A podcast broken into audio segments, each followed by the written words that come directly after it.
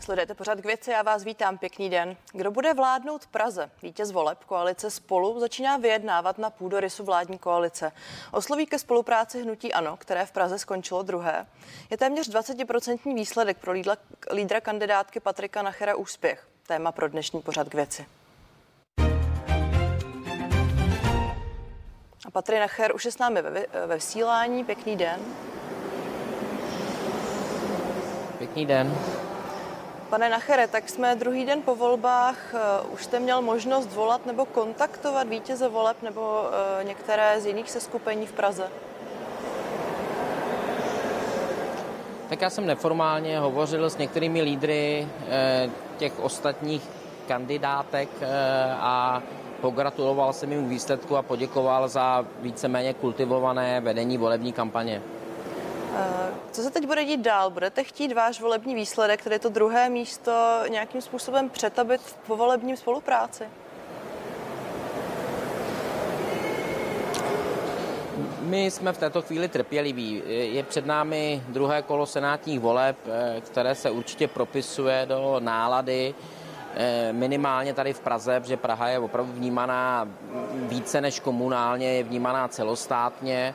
Také ty celostátní špičky, jak jsem pochopil, u pětikoalice do toho tady více mluví než v jiných městech, takže není za mě kam spěchat, zastupitelstvo stejně bude nejdříve za měsíc, takže na všechno je spousta času a my tady opravdu nebudeme netrpělivě přešlapovat a čekat, až nás někdo někam pozve. Teďka je potřeba se věnovat nějaké analýze toho volebního výsledku a připravovat se na druhé kolo senátních voleb. Dokážete tedy té trpělivosti, o které hovoříte, dát nějaký časový horizont? Nebudu dávat žádný časový horizont. Vítěz voleb je Spolu má právo a legitimně lze očekávat, že bude mít nějakou svoji aktivitu a je to teďka na nich. Oni se rozhodli v prvním kole oslovit ke spolupráci nebo k jednání subjekty na základě vládního půdorysu, což mimochodem ukazuje, že ty volby až tak nebyly teda o těch komunálních tématech, když místo hledání obsahové schody k té komunální problematice v Praze je v této chvíli na vedlejší koleji a hledá se shoda na vládním půdorysu, ale to je taková poznámka pod čarou. A my si počkáme na ten výsledek a na to, jestli jednotlivé subjekty, které byly, některé z nich hrozně svalnaté před volbami, jestli jim to konzistentně, ty jejich postoje a jejich třeba kádrování kandidátů konkurence, jestli jim to vydrží i po volbách. Pane Nachere, já si ale dovolím připomenout, že přece také hnutí ANO před těmi komunálními volbami vyzývalo voliče, že to bude spíš referendum o vládě, že to právě bude odpověď na celostátní témata. Tak neprotiřečíte si teď trochu?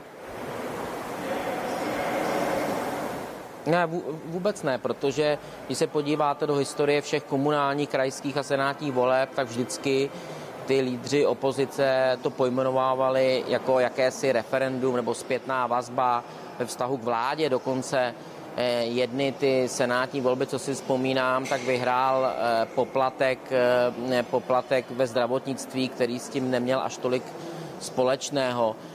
To znamená, že je to nějaká rétorika opozice.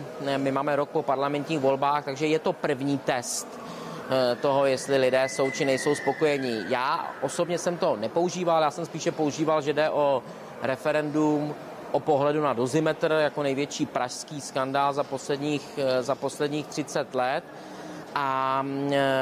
Ale vládní politici se tomu na jedné straně bránili, ale na druhé straně, jak vidíte, tím, že dali jakoby pokyn nebo žádost nebo prosbu, aby v těch velkých městech se pokud možno dohodli na vládním půdorysu, tak oni do toho tahají tu vládní politiku. protože platí-li ta jejich teze, takže oni si protiřečí, že to jsou jenom komunální témata, vy volíte toho svého starostu a řešíte ty místní problémy, tak jak s tím souvisí to, že se mají dát dohromady koalice na vládním půdorysu, když vy nevíte, jak v těch městech, jaký mají pohled na tu, kterou problematiku na jejich řešení. To znamená, že to, že se dává, upřednostňuje vládní půdorys ve městech, je úplně v rozporu s tím, že jde o komunální politiku, protože někde se mohou, třeba v Praze, když verknu, já nevím, cyklopruhy, pohled na zelenou politiku a tak dále, tak se ty vládní strany, ale v Praze, kde třeba ODS byla v opozici a Piráti měli tady primátora, tak se naprosto liší. Takže mě docela bude zajímat ten obsahový překryv. Povolebním reálím, a sice, že tedy trojkoalice Spolu zvítězila v těch pražských volbách. Já se vrátím k té otázce, zda není škoda, že se nesnažíte v tuhle chvíli nějakým způsobem vyjednávat, protože mohu připomenout, že koalice Spolu získala 19 zastupitelů, vy tedy jako hnutí ANO 14, tím pádem selskými počty se dobereme k výsledku 33, který by dával pohodlnou většinu. Tak proč to neskoušíte sami? Tak pohodlná většina to není, to zase je to většina jen tak, protože 33 je přesně ta nadpoloviční většina. Takže pohodlná většina je u mě, když tam máte ještě nějakou rezervu, protože někdo může být nemocný a najednou nemáte akceschopné zastupitelstvo. Protože v komunálních volbách je to většina ze všech, nikoliv jenom z těch přítomných, to jenom jako připomínám.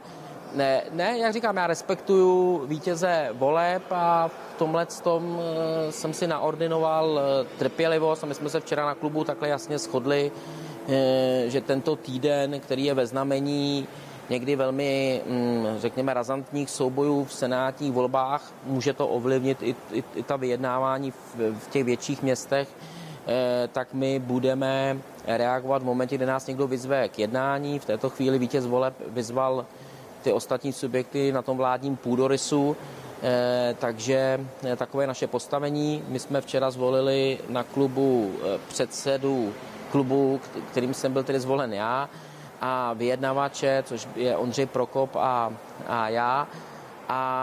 A teďka, jak jsem řekl, máme trpělivost, budeme analyzovat. Já mám zítra hospodářský výbor, poslanecká sněmovna, myslím si, že není kam spěchat. Jinými slovy, tady budete čekat minimálně týden? Tak to chápu z vašich slov. Já nebudu říkat žádný časový věci, já mám pocit, že novináři jsou méně trpěliví než my. Opravdu není kam spěchat. Jako je pondělí, první pracovní den po volbách. Myslím si, že i lidi si chtějí od té politiky odpočinout, mají toho plný kecky, takže nechme si všichni takový klídek. Mě ještě zajímá, jaký má na to názor váš předseda, tedy Andrej Babiš. Zda vám také radí vyčkávat? Nevím, to se ho musíte zeptat. To říká Patrik Nacher, který je hostem pořadu K věci. Prezident Miloš Zeman ve včerejším rozhovoru pro náš pořad Party uvedl, cituji, nejstabilnější by byla koalice ODS a ANO. Opět, když si trošku zaspekulujeme, je reálné podle vás v budoucnu, když teď budete vyčkávat, přesto něco jako opoziční smlouva na pražské úrovni?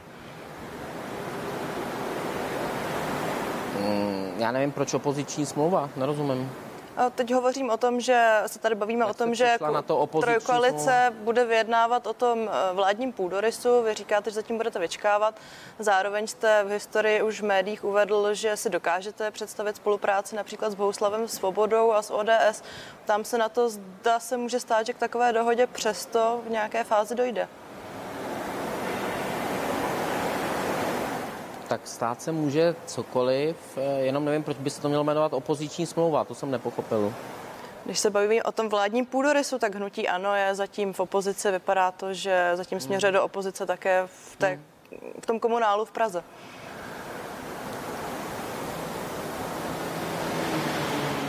Furt tomu nerozumím. Opoziční smlouva je, že se spojí největší koaliční a největší opoziční smlouva, strana, a ta opoziční toleruje tu koaliční a sami dohromady koalici dát nemohou, protože jsou obsahově někde jinde. To je opoziční smlouva. Já naopak v Praze volám po tom, aby se spojily subjekty, které obsahově to dát dohromady mohou. Takže jestli bych nazval něco opoziční smlouvou, tak je to právě naopak to na tom vládním půdorysu, protože se tam spojují ty strany nikoli z hlediska obsahu, to bylo vidět v těch debatách televizních, ale z hlediska toho, aby třeba někoho jiného vyřadili, v tomto třeba případě nás, anebo aby dodrželi za každou cenu, že to má být vládní půdorys, aby to nerozkmitalo třeba spolupráci na vládní úrovni. Takže jestli je opoziční smlouva jako terminus technicus, tak bych spíš to nazval to aranžmá tak, jak je to připravené teď. Já to tady zkusím ještě jinak. V momentě, kdy vy jste jako hnutí ANO vyzývali voliče, ať jdou do těch komunálních voleb vyjádřit svůj nesouhlas právě třeba s vládou, tak odpustili by vám podle vás případné spojení s ODS nebo s trojkoalicí Spolu na té komunální úrovni, konkrétně v Praze? Je to o té komunikaci, jakou vedli za mě lídři. Já jako lídr jsem tady vedl komunikaci čistě věcnou, obsahovou. V těch debatách jsem nebyl ten, který by tam rozmíchával nějaké spory, jak jsem řekl, já jsem nekádroval kolegy a ani po dvouhodinové debatě nebo 2,5hodinové debatě u vás v televizi jsem nebyl tím, kde my jsme tam na jedné straně šli do velkého detailu programu a na konci bych řekl, s tímhle s tím já určitě nepůjdu bez ohledu na to, co má v programu.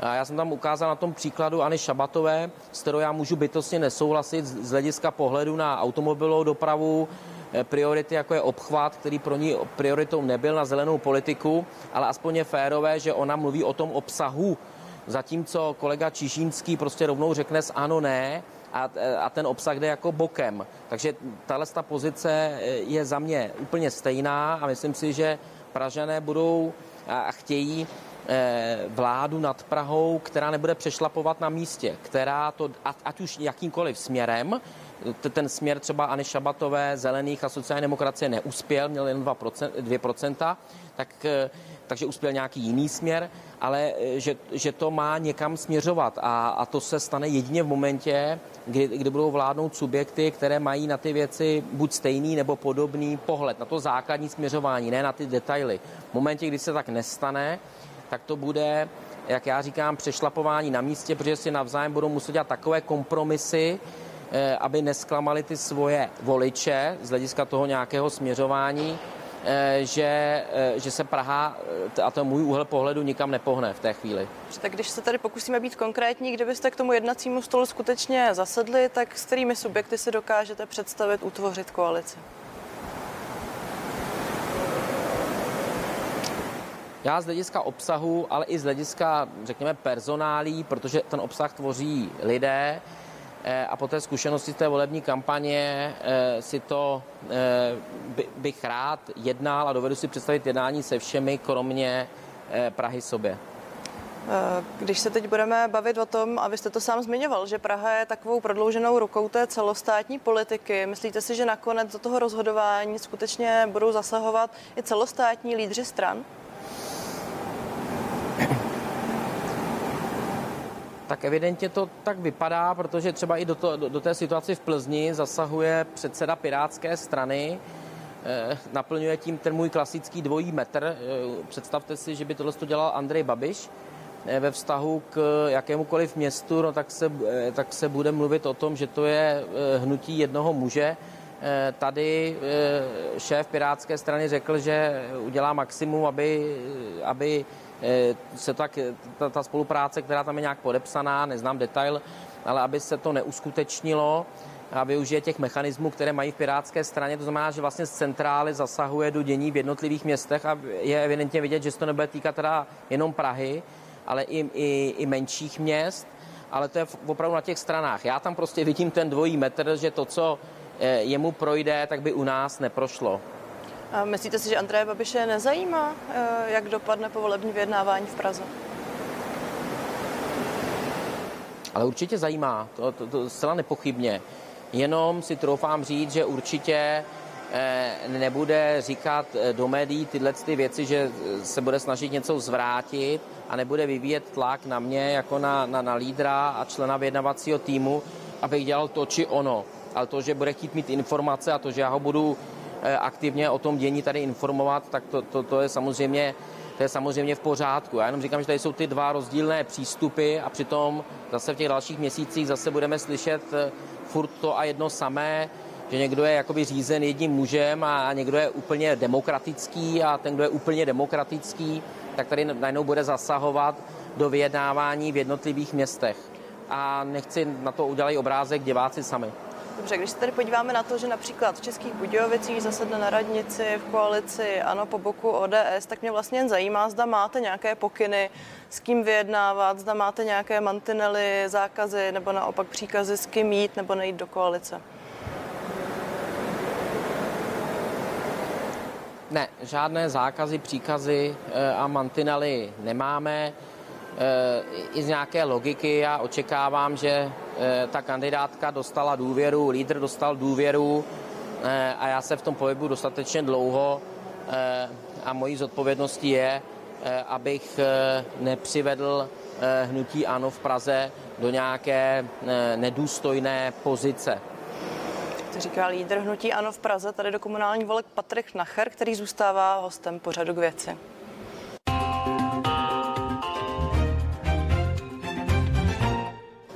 Já když připomenu, že ten volební výsledek v Praze vy jste neoznačil za příliš úspěšný, protože jste čekal nebo jste chtěl, aby ten výsledek začínal 2, když parafrázuji to, co jste řekl o uplynulém víkendu. Přemýšlíte teďka o vlastní budoucnosti v ANO? Přemýšlíte o tom, že se stanete členem hnutí ANO? Já bych to rozdělil, to už je po několikáté, co se mě takhle jako ptáte a je tam ta zkratka. Já bych to rozdělil na ten výsledek daný čísly a porovnáním a potom nějaký můj vnitřní pocit. Pokud jde o ta čísla, tak tam ten výsledek je o 4% body vyšší než v minulých komunálních volbách a o 2% body vyšší než loni v parlamentních volbách. A je vyšší, než všechny předvolební průzkumy nám přisuzovaly, kromě jednoho, který říkal 19,5. Všechny ostatní nám dávali méně. To znamená, z tohle úhlu pohledu to úspěch v těžké Praze, z pohledu hnutí ANO je. Já jenom prostě jsem v tomhletom asi jiný, nevím, prostě jsem si dal, vzal jsem si to nějak do hlavy, že bych byl rád, aby to začínalo 2. Já a ten celý tým proto udělal, si myslím, maximum. Byla to jedna z nejlepších a nejintenzivnějších kampaní a těch necelých 0,75% bodu mě prostě mrzí a přemýšlím od té soboty, co se dalo udělat jinak. Takže to je můj úhel pohledu, který jsem tam velmi otevřeně na začátku v sobotu při tom příchodu sdělil, ale když se podíváte na ta čísla, konec konců my budeme mít vlastně, když jsme to dělali na kluby, tak máme největší klub, protože i vlastně hnutí Spolu jsou 3 politické subjekty a když se podíváte, tak vlastně z těch všech klubů, které tam byly v tom minulém volebním období, my máme největší nárůst ze všech. Některé mají buď stejně, STAN má o jednoho více a třeba Praha sobě má o 2 méně. To znamená, že z toho ze všech těch měřitelných věcí je to dobrý výsledek nebo lepší výsledek. Z mého úhlu pohledu chtěl jsem prostě, tak je to nějaká psychologie. Pane Nachere, ale já právě reaguju na vaše slova, reaguju na to, že vy jste o tom volebním víkendu řekl, že pokud nepřesáhnete v Praze 20%, tak budete přemýšlet o tom, co jste mohli udělat více, tak možná jen krátce znáte už odpověď na tuhletu otázku. No, některé momenty bych asi udělal v této chvíli jinak. Některé ty hesla třeba v té venkovní kampani bych použil jinak. Tu výzvu směrem k těm voličům subjektů, které oscilovaly kolem těch 5%, jsem možná mohl komunikovat dříve, mohl jsem to říci i u vás v televizi v té debatě, já jsem to vlastně komunikoval až poslední den nebo 2 a zase tady bylo velké množství subjektů a tudíž velké množství voličů, které propadly, nedostali se přes těch 5%, takže i to jsou takové ty momenty, které jsem měl ve svých rukou, mohl jsem to třeba udělat jinak. Myslím si, že politik se neposune v momentě, kdy bude se vším spokojen, já to mám takhle prostě nastavené a kolegové už mě takhle znají, a to i z konkurence. A teď tedy zpět ještě k té předchozí otázce, vy jste poslanec za hnutí ANO, teď jste byl tedy lídr kandidátky v Praze za hnutí ANO, stanete se členem hnutí ANO? Já tohle zatím není nějaká prioritní otázka, já si myslím, že teďka fakt jako řešíme úplně něco jiného a to je nějaké moje osobní rozhodnutí a až se tak rozhodnu, tak učiním. Předseda Andrej Babiš vás chválil v několika vystoupeních, tak není to pro vás motivace, nenaléhá na vás okolí, abyste se stal opravdu členem hnutí? Ne, nenaléhá, respektují tohleto moje rozhodnutí a i řekněme ten takový ten, jak to říct, jakoby rebelský způsob politiky, který já mám, a možná to členství by třeba mě v určitých momentech více svazovalo a nebyl bych tak autentický, jak jsem já, a myslím si, že byť nejsem členem hnutí, tak jsem nějakým způsobem důstojně reprezentoval v těch televizních debatách a v té kampani, to musí asi posoudit kolegové a voliči. A to je podstatné. Krátce od voleb k aktuálnímu dění pokračuje soud v kauze Čapí hnízdo, kde sedí mezi obžalovanými váš předseda hnutí ANO Andrej Babiš a také kandidátka do Senátu na Vysočině Jana Naďová. Je v pořádku, že Jana Naďová kandiduje, Andrej Babiš jí v téhle kampani relativně vehementně pomáhá?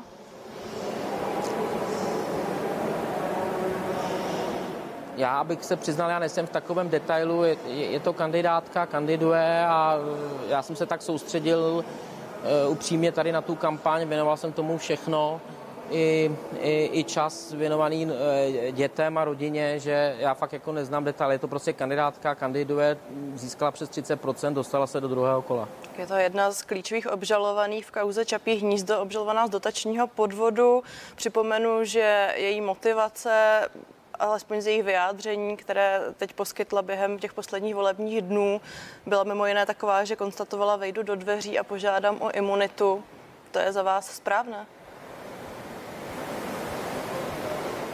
No, já jsem se na tohleto, to je vlastně jediný dotaz, který se tohleto týkal, že jsem se v sobotu večer na tohleto ptal v tom volebním štábu, co to bylo jako za větu. A bylo mi odpovězeno, byl jsem ujištěn, že to paní Naďová řekla jako nešikovně, že chtěla říct přesně opak, že první, co udělá, že přijde a že nebude usilovat o tu imunitu, aby se očistila před tím soudem. Tak čistě politicky takhle, vy jste sám... Pokud to takhle bylo, tak je to v pořádku. Vy jste sám před chvílí řekl, že jste si odpracoval kampaň v Praze, čistě politicky je za vás správně, aby Andrej Babiš odpracovával kampaň za Janu Naďovou? Prosím krátce. Já nevím, na to si prosím pozvěte Andreje Babiše, já jsem tady byl pozván k tomu pořadu jako lídr Prahy a já hodnotím Prahu, případně se mě můžete zeptat na energetické věci, kterými se zabývám odborně, opravdu nemusím mít názor úplně na všechno. A já vám díky za to, že jste byl mým dnešním hostem. Patrik Nacher, děkuji za rozhovor. A vám díky, že jste se dívali, díky za váš čas a těším se na viděnou na CNN Prima News.